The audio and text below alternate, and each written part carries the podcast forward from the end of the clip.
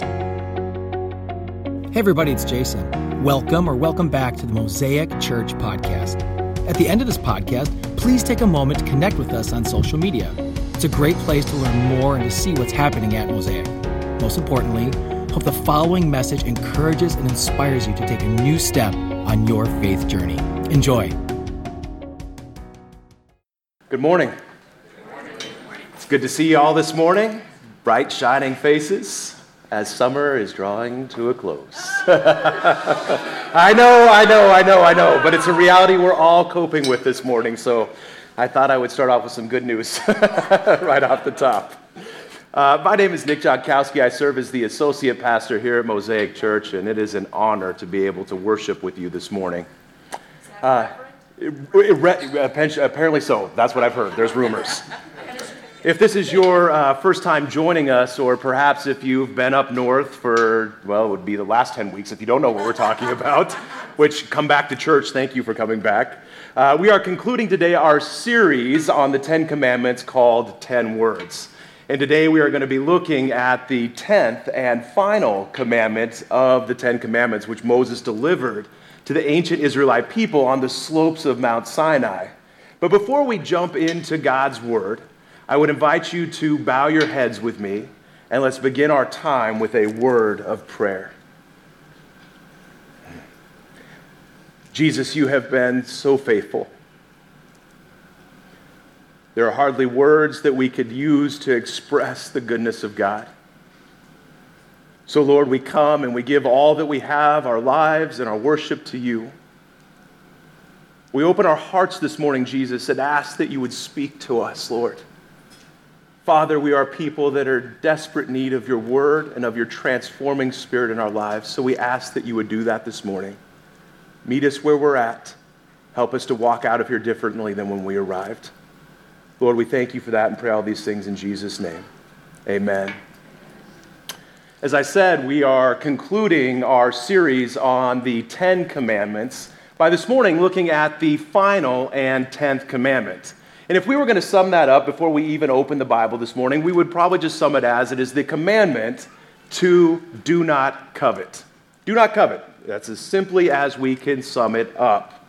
However, the 10th commandment of all the 10th com- of all the commandments that we've looked at thus far is probably the most easily relatable commandment of the 10.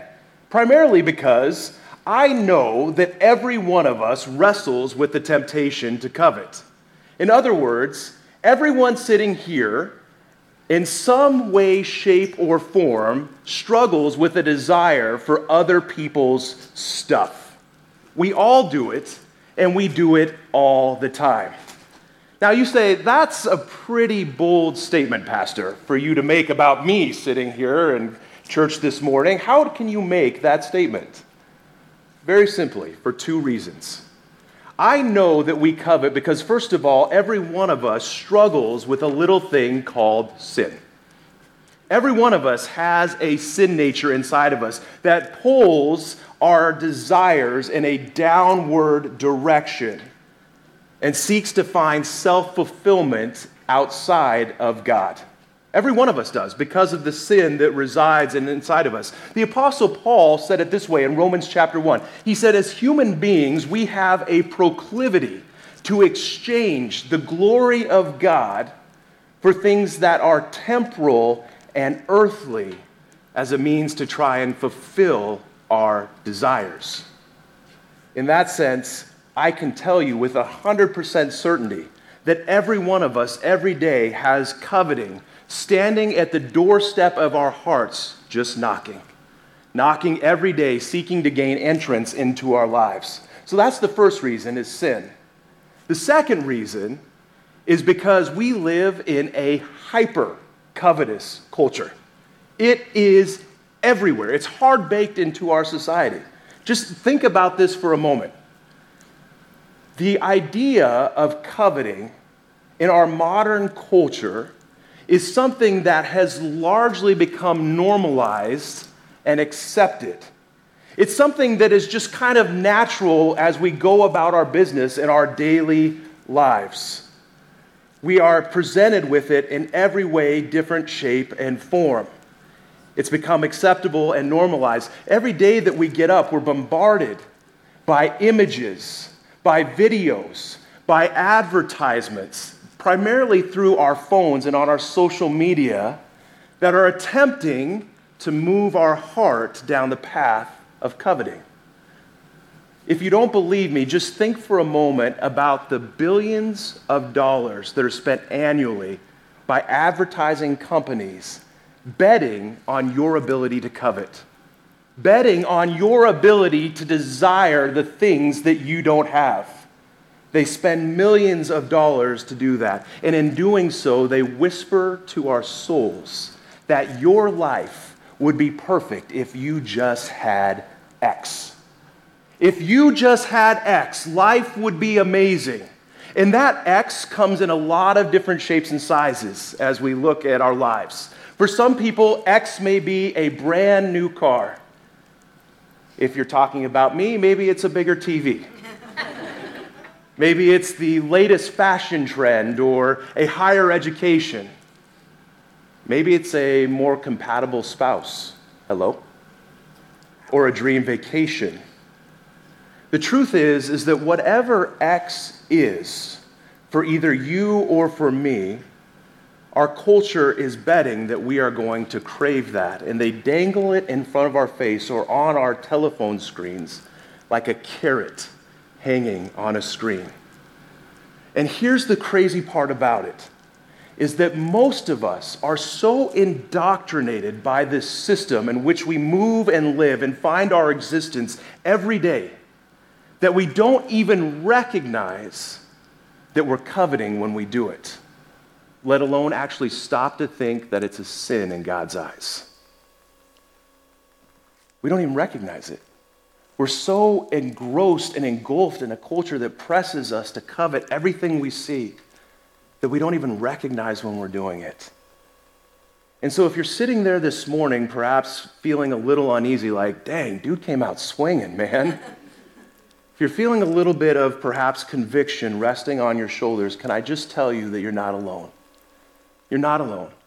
As I said at the beginning, every one of us covets in some way, shape, or form, even and including me. Nowhere has that been more evident recently than when Don and I were down in North Carolina a few weeks house hunting. And I have learned that through that process, there are few things in this world that have the power to stir up some good old fashioned coveting in your heart like that of looking for a new house. It is the perfect storm for fomenting covetous desire in your heart.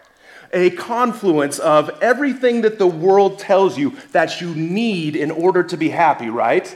And then the bubbling up of this like sin stained ego in our hearts for what we think we deserve and should have in life. And when we were in North Carolina, baby, I was caught in that storm. It was raging around me. In every home we visited, I was comparing to a list of the things that I coveted most. Now, for those of you who maybe know me a little bit better than others, I bet you wouldn't have to think too hard to guess what was at the top of that list, right? My number one priority was a living room big enough to have an 18 foot Christmas tree. you laugh, but I'm not kidding. I saw an 18 foot Christmas tree at Menards last year, and I was immediately coveting that thing when I saw it. And it's not only that, there was a myriad of other things that were roaming around in my mind and things that I wanted. But the bottom line is that I wanted all the stuff in this house that I didn't have and others did. And so, consequently, each home that we walked into, I was comparing to all the perceived deficiencies that I saw in our current home. I was comparing it to my friends and neighbors' home, and kind of like this weird, vain attempt by my ego to keep up with the Joneses. And perhaps worst of all, I was comparing it to every luxurious house I had seen on HGTV, which is a terrible idea. Because it turns out that on a pastor's salary, you can't afford a home with an indoor water slide. It doesn't happen, it's not possible. And regardless of the source of my desire, The truth was is that I compared because I coveted. And so when I tell you this morning that you're not alone, you're not alone. I struggle with craving other people's stuff as well. And simply because I have the title of reverend in my name does not mean that I am exempt from the temptation to covet. And so the question that I want us to wrestle with this morning is not whether or not we covet, because I think most of us here, if we're honest, could probably get on board with the idea that, yeah, there's times when I covet people's stuff. I think the real question that we need to wrestle with this morning is why does coveting matter? Why does coveting matter? Why is God so seemingly concerned with the desires of our hearts so as to expressly create a commandment dealing with that exact issue. I think for most of us here this morning, we can probably get on board with a lot of the other commandments we've been studying over the last nine weeks. We understand things like, yeah, we probably shouldn't do things like, I don't know, murder or we probably shouldn't commit adultery, we probably shouldn't steal, or we shouldn't lie. And we can do that because we can understand that doing those things will oftentimes not only cause harm to ourselves, but it com- causes harms to others. But coveting's different on that list. For some reason, when we read that, it doesn't seem to fit in. It, it feels like it's not part of that list. It's a victimless crime, we tend to tell ourselves. And so, why expend precious time and energy on a facet of our spiritual lives that most of us barely know we're doing and that most others never see or witness in our life as well? I'm glad you asked. Thankfully, the Bible is not silent about the dangers, the spiritual dangers of coveting in our lives. And as we're about to see in just a moment, there has big ramifications for how we choose to love God and love others. And so I want to invite you guys to open your Bibles or your Bible apps. If you don't have your Bibles, we're going to have the words uh, from Scripture on the screen behind me. To Exodus chapter 20, verse 17 is where we're going to begin our study of God's Word this morning. And we're going to discover what the Bible has to say about this very important issue for us in our lives with Jesus. And so Exodus 20, 17 reads, it says, You must not covet your neighbor's house. You must not covet your neighbor's wife, male or female servant, ox or donkey, or anything else that belongs to your neighbor. Now, similar to the preceding nine commandments, when we read the tenth and final commandment, we tend to do so with a high degree of spiritual confidence. You say, what do you mean by that? I mean that when most of us open God's Word, we do so and read it as a morality checklist by which we can grade or rate our own morality or our favorability with God. And so, just as we might tell ourselves that we're not that bad off because I've never actually murdered anybody, God, or because I've never actually committed grand larceny, as is expressly forbidden in the other previous commandments, so too we might also be tempted to tell ourselves or grade our covetousness on a moral bell curve. Because think about it for just a second. I think every one of us could say with a fair degree of certainty here this morning that no one has ever actually coveted your neighbor's ox, your neighbor's donkey, your neighbor's servant, right? Nobody has said to my God, themselves, oh my gosh, Steve just got the latest model of ox. I have to get that this year, no matter what. Nobody said that. And so as a result, we, we come to these texts and these portions of Scripture and we just tend to kind of breeze through them because we assure ourselves that while we might not necessarily be Mother Teresa, we're certainly not as bad at coveting as some of the other people that we might know. And so we just kind of breeze on through. But to do so is to misunderstand and misinterpret God's word in general. Not only that, but such an approach truly fails to answer the question that we've set to answer from the very beginning of our time together this morning of why does coveting actually matter to God in the first place? To do so is to actually miss, literally, the heart of what God is driving at and giving the 10th and final commandment. And so, in order to understand the why behind this final commandment, we need to have a biblical view of human desire. We need to understand how the Bible teaches and what the Bible says about our human desires. The word covet in Exodus 2017 is the Hebrew word uh, kamad. Kamad. I can say that very easily. And it means to take pleasure in something. It doesn't say what that something is, it just means to take pleasure in something. And in that sense, we could say that it is a neutral word. You say, what do you mean by neutral word? It means that the Bible, when describing human desire, is in and of itself not inherently good or evil. Instead, human desire derives its moral attributes from the way in which we choose to engage it. The way in which we choose to engage it. And in that sense, it's not all that different from just a common hammer. Common hammer. Because unless you're actually Thor, there's no such thing as a good hammer or an evil hammer. A hammer is just a hammer but it derives its worth from the way in which it is used. I can take a hammer and use it for good purposes in choosing to help build a home for someone in need, or I can take that exact same hammer and use it for evil and wield it as a weapon to harm my neighbor. And likewise, when we come to this idea of human desire in Scripture, we see that the Bible presents it as a God given gift that lacks moral agency in and of itself apart from how we choose to actually activate it.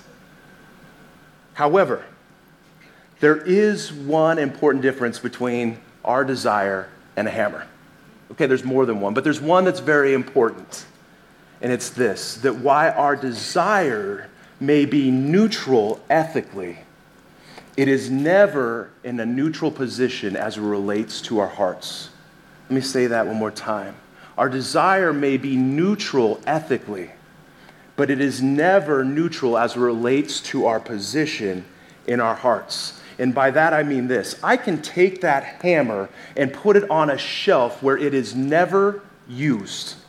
It will collect dust and it will never be used. But our desires are always continuously being bent inside of us, one direction or the other.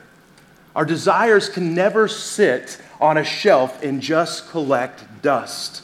They are always being engaged, either positively or in a negative sense, according to Scripture. And you say, well, Nick, how, how do you know that? How could you say that about our desires, that our desires have to be engaged one way or the other? I say that because that's what Jesus said. I say that because that's what Jesus taught. When we look in Matthew 6:24, Jesus is teaching on the subject of desiring money. And he has this to say about human desire. He says, No one can serve two masters. Now, catch this next word either Either you will hate one and love the other, or you will be devoted to one and despise the other. You cannot serve both God and money. When it comes to your desires, there is no resting place for them. It's either you're serving one or you're serving something else. Your desires cannot be Sweden. There is no neutrality when it comes to the position of our desires in our heart. And so, consequently, we begin to understand why God is so concerned with the things that we crave. We begin to understand why God is making such a big deal about the things that our hearts long after, in as much as our heart's desires influence the direction in which our heart leans. That which we crave influences that which our heart leans. And as we begin to get this understanding of why, it leads us to a place where we can start to ask the question what? What is it specifically that your heart desires? What is it that your heart desires? What are the things in this life that pull your heart one way or the other? And if you're sitting there and you're thinking, gosh, I, I don't know, I don't even know how to quantify that, let me help you a little bit this morning. When I was growing up, I had a, a, a teacher tell me that, Nick, if you show me your checkbook, I'll show you the desires of your heart. Now, I recognize that for anyone under the age of 30, that analogy is not going to make any sense because we don't use checkbooks like we used to anymore, or register, right? But if we were to take that and maybe modernize that example a little bit further, what if I said, if you were to show me your Instagram reels, if you were to show me your internet search history, I could tell you what the desires of your heart are. I could tell you where your heart's being pulled one way or the other. And in a negative sense, as we look at like Exodus 2017, whenever human desire, that, that, that word kamad, is expressed in a negative sense, it's done so in a way that represents excessive or ungoverned or um, selfish desire for something. When we're in that place, when our heart is in that position, that is when we are most prone to covet and lust after someone or something. And what's fascinating about this is you begin to dive into this word study in the Bible. When the Bible talks about human desire, it never focuses on or puts emphasis on the external actions of the individual, but instead the emphasis is always placed it is always placed on the mental activity or the motivation behind the action. And this is important because for most of us today, we tend to be more focused on our outward actions, don't we? We tend to be more focused on the outward actions of other people and what they do. But as we look at the truth of Scripture, yes, our outward actions do matter to God. But the truth is, is that God is eternally and always and ever invested in the condition of your heart. He is always invested in the condition of your heart. He's concerned about the things that are going on inside. And this difference of perspective is highlighted beautifully in God's word. We see this in 1 Samuel uh, 16 7, where God declares, He says, The Lord doesn't see the things the way you see them. People judge by outward appearance, but the Lord looks at the heart. God is infinitely and always more concerned about the condition of our hearts and the direction that our hearts are leaning. And this is ultimately why what we desire matters to God. Because the direction in which we choose or allow our heart to engage, either positively or negatively, will directly influence that which you worship. The direction your heart leans, either positively or negatively, will directly influence that which you worship. So when we allow our desires to be governed by our culture, when we allow our desires to be governed by our sin, and it pulls our desires downward into covetousness, the truth is, is that we're actually participating in a form of idolatry. We're actually participating in a form of idol worship. You say, man, that's harsh. You mean to say, like, when I'm craving my neighbor's 80 inch television that I am actually giving into idolatry? Yeah. If it's engaged in that negative sense in which Scripture talks, where it's ungoverned, where it's selfish, where it's driven by selfish desire, God's word says that that is idolatry. And I'm not just making that up or saying that because I want you to feel conviction this morning. Paul in Colossians 3 5 actually said it this way he said, Put to death what is earthly inside you your sexual immorality, impurity, passion, evil desires, and then he closes with this your covetousness, which is idolatry. And so, why, why is coveting idolatry? Why, why is that so? Why is Paul making that statement? Why does God's word associate the things that we crave that are depart from God with the idea of worshiping false idols? And it's very simply because of this. Coveting is a form of idolatry because it replaces our devotion and our worship to God. It replaces, it circumvents, it supersedes our worship and devotion to God. which interestingly enough begins to tie back to the very first commandment that we started with, where God unequivocally told the Israelite people that they shall not worship any foreign gods. And so, as we look now at the whole of the Ten Commandments from start to finish, we see that the Ten Commandments are bookended by God's directive to worship Him and worship Him alone. And that means whether we covet a new home in North Carolina, a new job, a bigger television, sex, money, or power. Whenever we give our heart in desirous worship to something that is temporal and fading, when that worship was always meant to be given from the outset of creation to God and God alone, we are engaging in idolatry. Our covetousness, and this is where, where, our, where our coveting is so insidious, and this is where we fail to realize coveting is really a perversion of worship. It's a twisting of something that was meant only to be given to God and instead is given to temporal things. And that is why, church, we see God making a big deal out of the desires of our hearts. We live in a world today that tells us what you desire, the things that you crave, it doesn't matter. Coveting is a bygone ethic from a bygone age. Don't worry about it. But as we see in Scripture, the Bible points a very different picture and tells us that every sinful human action is born out of desire for something apart from God. Every human action, every sinful human action that harms and maims others is born out of a desire to worship something other than God. Are you okay? This is where the good news of the gospel starts to intersect with our passage today. If you're sitting there this morning and you're feeling conviction, I, am there with you. I've been wrestling with it myself this entire week. God's been putting his finger on things. Look at this, look at this, look at these things that you're putting before me. I get it. But this is where the good news of the gospel starts to come in. This is where we see the good news of the gospel rec- rec- rescue us from our own sin and our own coveting.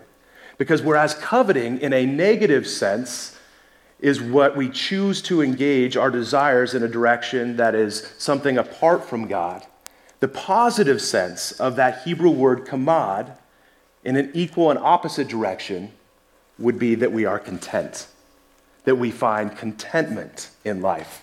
Because if desiring or coveting is a desire for all the things that we don't have in life, then contentment is thankfulness and a deep, and abiding satisfaction for the things that we have actually been given. And thankfully, the Bible is again not silent on the source of our ultimate contentment in life. Just as it talks about the dangers of being covetous in our life, the Bible also speaks directly to the source of our ultimate fulfillment and where we find satisfaction. And in fact, in the New Testament book of Philippians, the Apostle Paul is writing a letter to the ancient church at Philippi while sitting in a Roman prison cell. And as he's writing this letter, he makes an astounding statement about his source of contentment. And so he writes in Philippians 4 11 through 12 this For I have learned to be content in whatever circumstances. I know what it is to be in need, and I know what it is to have plenty. I have learned the secret of being content in any and every situation, whether well fed or hungry, whether living in plenty or in want. Now, one might be tempted when we hear the apostles' words here to think that this is the words of some man who's riding from the deck chair of some five star beach resort, that he's simply living the life of luxury and just speaking about contentment and being happy in life. But if you know anything about the apostle Paul, you know that that was not true. Homie had a very difficult walk and followership of Jesus.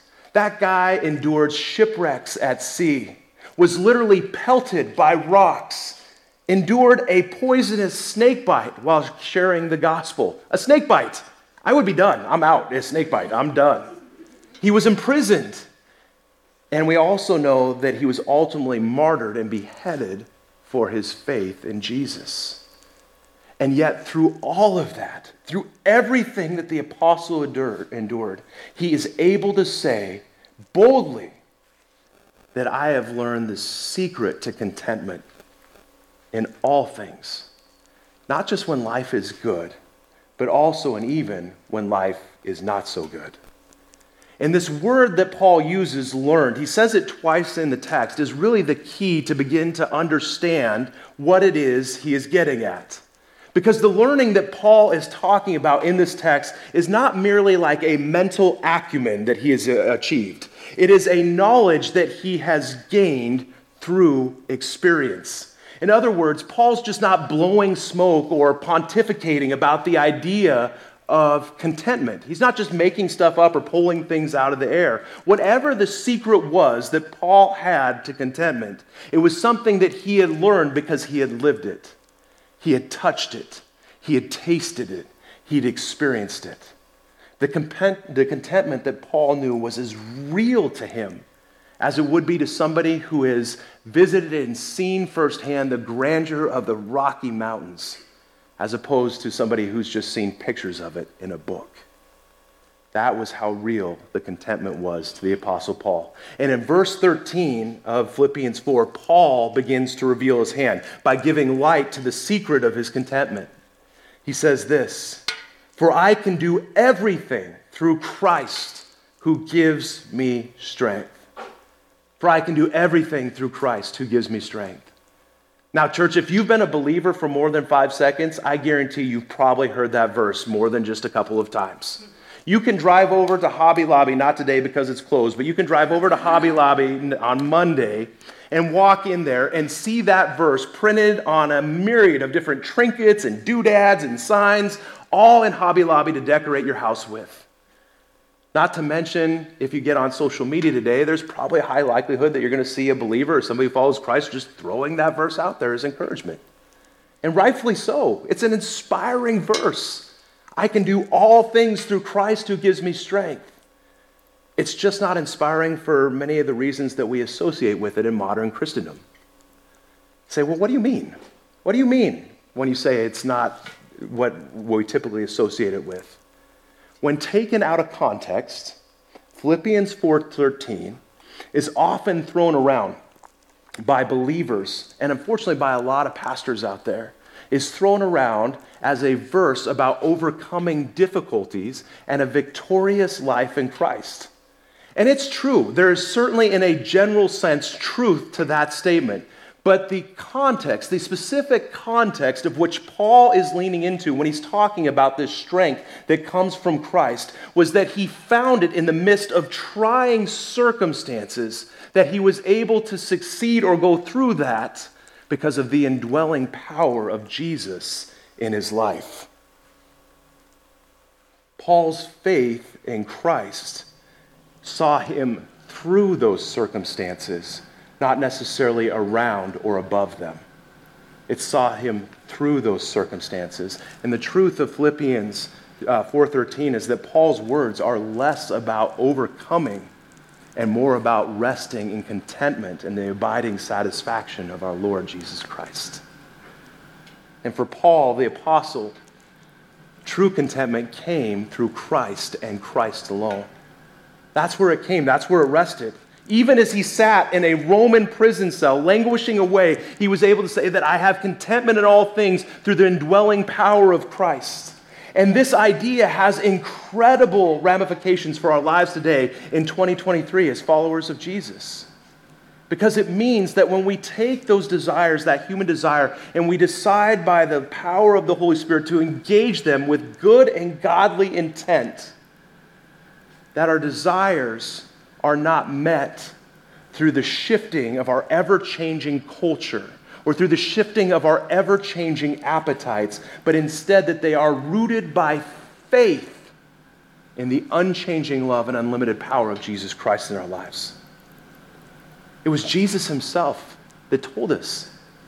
Jesus himself said that I am able to satisfy your every desire. I am able to satisfy your soul's longing for purpose. I am able to satisfy your soul's longing for a home. He said this in John 4:14. he said, "But whoever drinks the water that I give them will never thirst. And indeed, the water I give them will become a spring of water welling up to eternal life."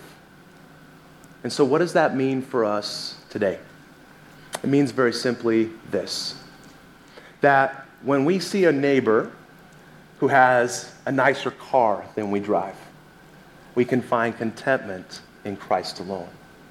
When we see a neighbor who perhaps has better health than we do, we can find contentment in Christ alone. And even, and even, Lord Jesus, hear me now, even when we find a home that can't fit an 18 foot tall Christmas tree, we can find contentment in Christ alone.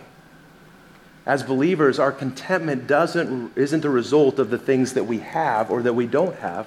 Our true contentment rests in Jesus alone. Of course, I understand, church, that we don't gather here for bumper sticker Christianity, right? We don't gather here just to hear nice words, and it sounds good to say our true contentment is in Christ alone.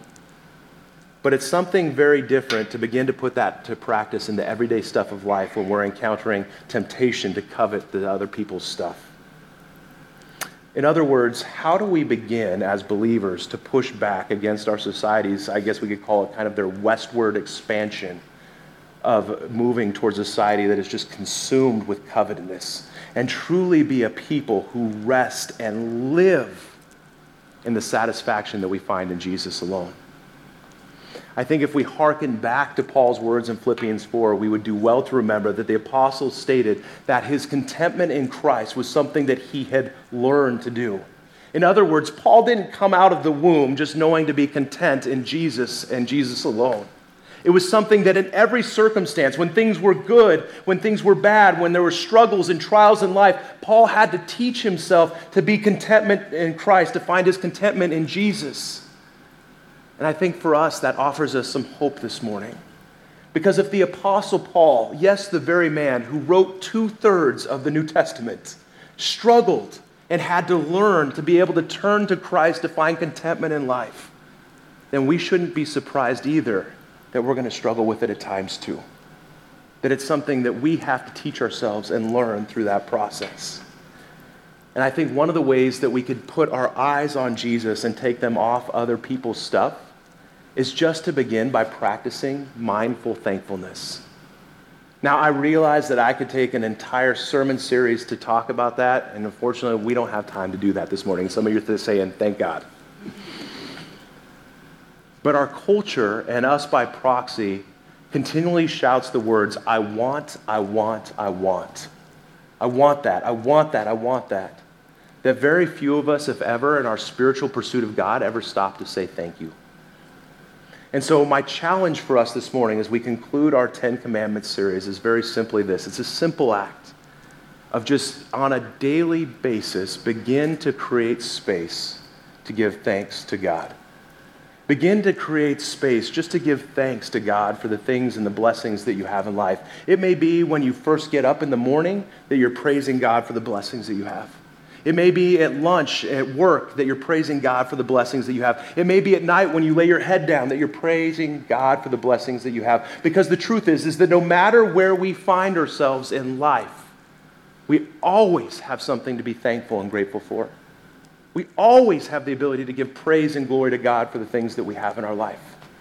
For me, sometimes I get up and I just, and it sounds weird, but sometimes I just say, God, thank you for my legs that I can walk like that I have the ability to get up each morning and go and, and go to different places. Thank you, God, that I have the ability to breathe. Thank you, Father God, that I have the ability to go to the gym and work out. Whatever it is, we can all find things to be thankful to God for.